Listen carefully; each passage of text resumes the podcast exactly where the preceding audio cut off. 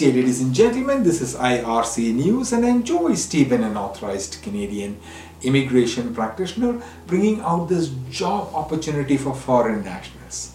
This video is specifically for immigration clients and Paulinsis clients.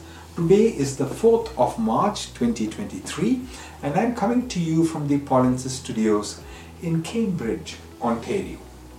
The Student Herald, a licensed Canadian recruitment firm, has released information for a job requirement for foreign nationals, possibly leading to Canadian permanent residence.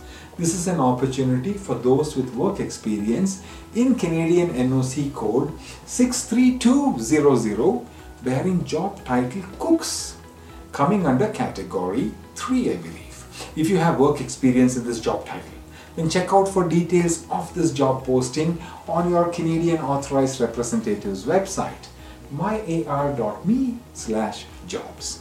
Your Canadian Authorized Representative also provides guidance on how to apply. This position is from the province of Ontario.